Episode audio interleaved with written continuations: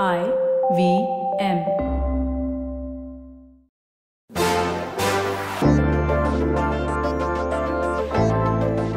You're listening to the Signal Daily.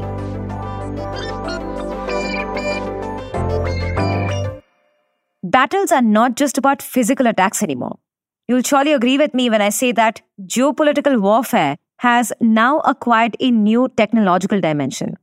The ongoing conflict in the Red Sea, which is one of the world's most crucial maritime trade routes, is also spilling over into different domains.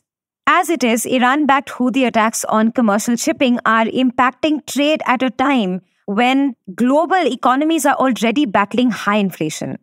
And now the Red Sea crisis could be coming for your internet too. In fact, it already has for Indian internet services. Let me explain. You see, a huge chunk of the global internet is powered through undersea cables. And by huge chunk, I mean 99% of the internet.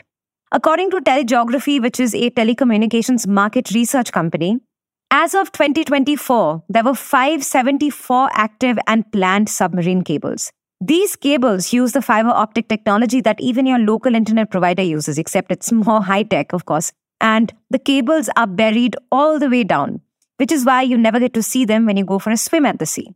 But now imagine for a second how damaging even a few of these undersea cables could impact internet access at a global scale. Because that's exactly what's been happening. In the recent days, there have been several reports of internet cables being damaged in the Red Sea, causing internet disruption. Three submarine internet cables, Asia, Africa, Europe 1, Europe India Gateway, and Tata Global Network that run through the Red Sea, were reported to be damaged on 24th February. It's unclear as to who or what led to this, but Houthi rebels are being suspected to have a hand in this, especially because previously they had threatened to sabotage the comms infrastructure. But anyway, since most of the internet traffic between Europe and East Asia goes through the underwater communication cables in the Red Sea region, damaged underwater internet cables meant that web services in India, Pakistan, and parts of East Asia got impacted, forcing telecom operators like Airtel, Jio, and Tata Communications to reroute their traffic to other cable systems. Now, this is not something that internet users like you and I noticed, probably because the damage wasn't significant enough to cause internet outage. Yet, it is exposing a huge vulnerability, especially in the Indian context. To begin with, consider this. India, along with China, now account for nearly 50% of the global mobile traffic. And currently, the country has 17 submarine cables landing across Mumbai, Chennai, Tuticorin, Cochin, and Trivandrum.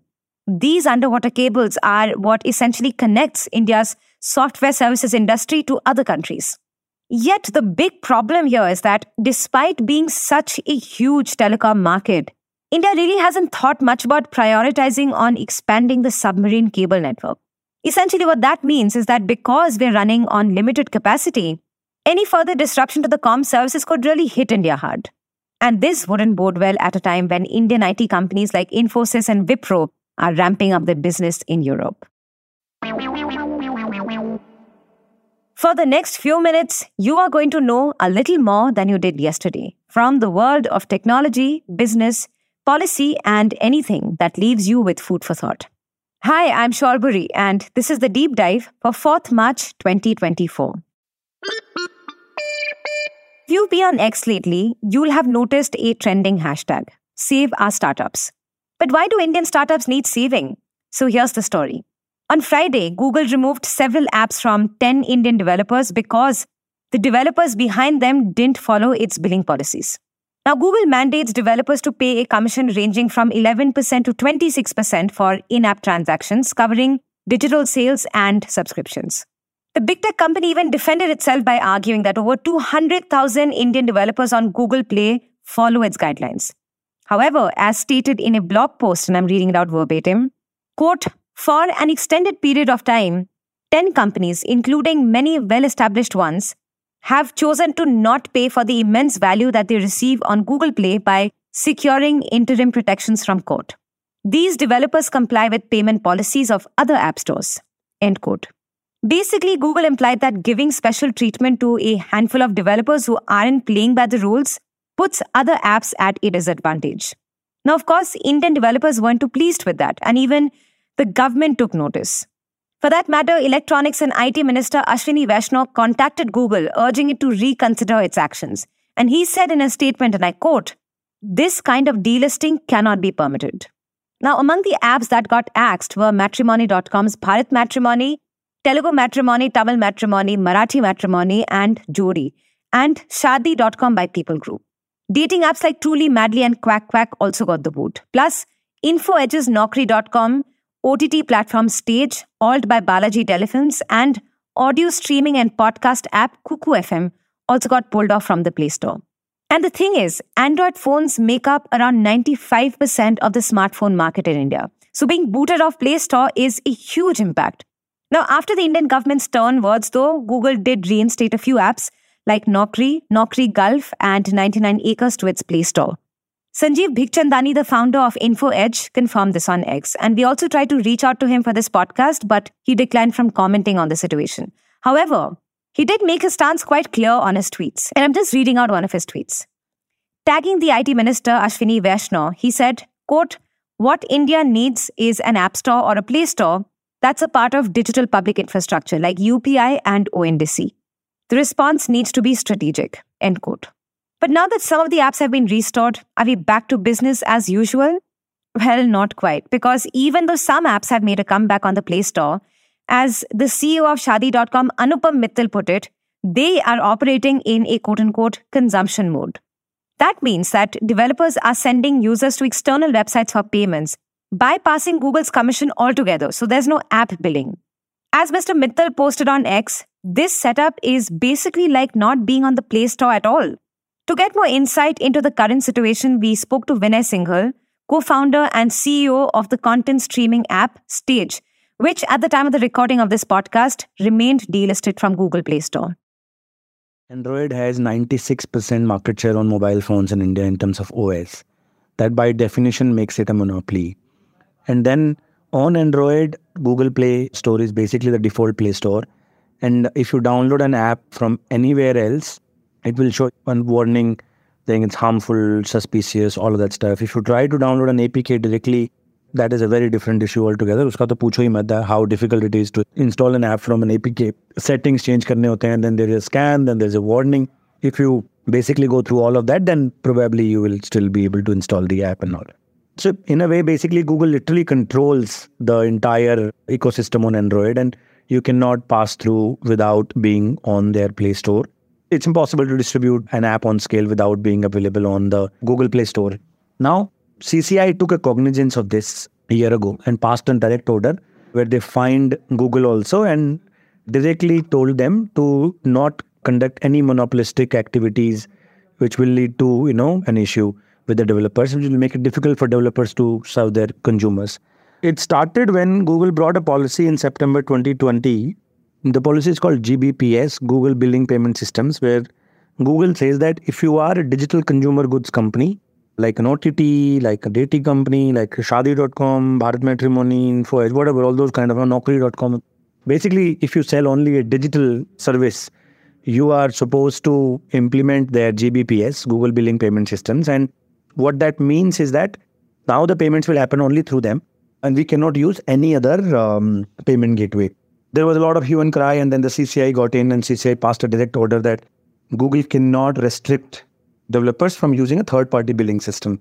Now, Google, of course, seems like they don't respect CCI and they are in direct defiance of the order and contempt of the CCI order, and they have started to delist the apps, uh, obviously. Now, they brought another policy called UCB then, which is user choice billing, where in their understanding, they're allowing us to use other payment billing systems. But the catch in the story is that uh, even for you to use UCB, you actually have to implement it through Google's APIs, Google's system only. Other payment gateways, but through Google basically is what it is allowing. In that also, 50% of the space has to be given to Google's payment system the rest 50% space in the UI can be given to every other payment gateway and you can use through that. And most importantly, their tech uh, and their implementation of this entire thing is so bad that all of us who tried UCB, our conversions fall by at least 50 to 90%, between 50 and 90%. Now imagine if I were bringing 100 users on my app and 20 of them were paying. If I use Google's payment system, only two of them will be paying. How will I survive as a business if that is going to uh, happen? My CACs will basically become 10 times. And who is to benefit from that? Google is to benefit from that because that is where I spend my money to promote my app, anyways. Now, even that was okay. But what Google is then saying is that I will charge you 30% and your conversions will be bad, your UPI success rates will be very bad, but I have no responsibility towards it. I cannot sign an SLA with you. I will not provide any service to you. I will not be responsible for whatever happens to your success rates. You cannot call me and tell me that my success rates are bad, so please improve. See, if I work with a Razorpay, I work with a PhonePe, I work with any of the payment gateways, and my success rates are not going well, I can call them, I can tell them. I pay them, so they're supposed to provide me a service. There is an SLA between us. Google is not ready to sign that as well. So you pay me 30%, I will not provide you any service, and your conversions will be very bad, but you still have to use me because I am a monopoly and I'll do whatever I want basically with it, right? They will also have a right to audit our books. Imagine that. They will have right to audit our books once a year at any given point in time in our office. They can bring a team, they can make people sit there and audit our books to basically for us to prove that we did not give any false information to them and they were able to charge full commission to us basically on whatever they were supposed to charge. And through this, we will have to pass all our data, all our business data to them. We also asked him about how Google's decision to delist apps has affected his business. It affects our business extremely, extremely severely. Uh, our users will not be able to find the app on the Play Store. We will not be able to acquire customers like that last four days, our business is on complete hold. We are not able to acquire any new customer at all from that point of view. Literally 100% of our business is on halt. We have not acquired a single customer in last four days. Uh, the only way now we can acquire is through web. For an app product, if you want people to first go to a web, pay there, and then come back to app, I'm sure you guys can understand how broken that experience is and how conversions will be impacted and how CACs will basically shoot up because of this broken flow that will come. So the users who will be impacted will be in millions. The the revenue impact will also be in millions. But this problem isn't something new though. As singhal said several companies of india have previously raised concerns about google's play store billing policy in the recent years. They've complained about play store's monopolistic attitude. They've argued that google's fee of 11 to 26% on in-app payments in india is excessive compared to the services it offers However, despite the challenges that Indian app developers claim to be facing, Google was authorized to either charge the fee or take down apps after court rulings in January and February, including one from the Supreme Court. So, what's the next move for Indian app developers and what kind of protection do they need at the moment?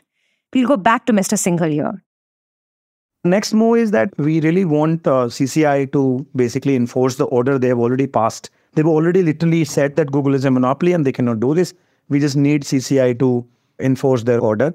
By the way, there is a literally a hearing going on in CCI right now as we speak. There's a hearing going on where again ADIF uh, and all other startups are in the in the court basically, and there's a hearing going on in the Supreme Court as well. By the way, on the matter. This issue doesn't end here, obviously. Mr. Singhal told the Signal Daily that multiple startup owners are meeting the government to seek a resolution on this matter.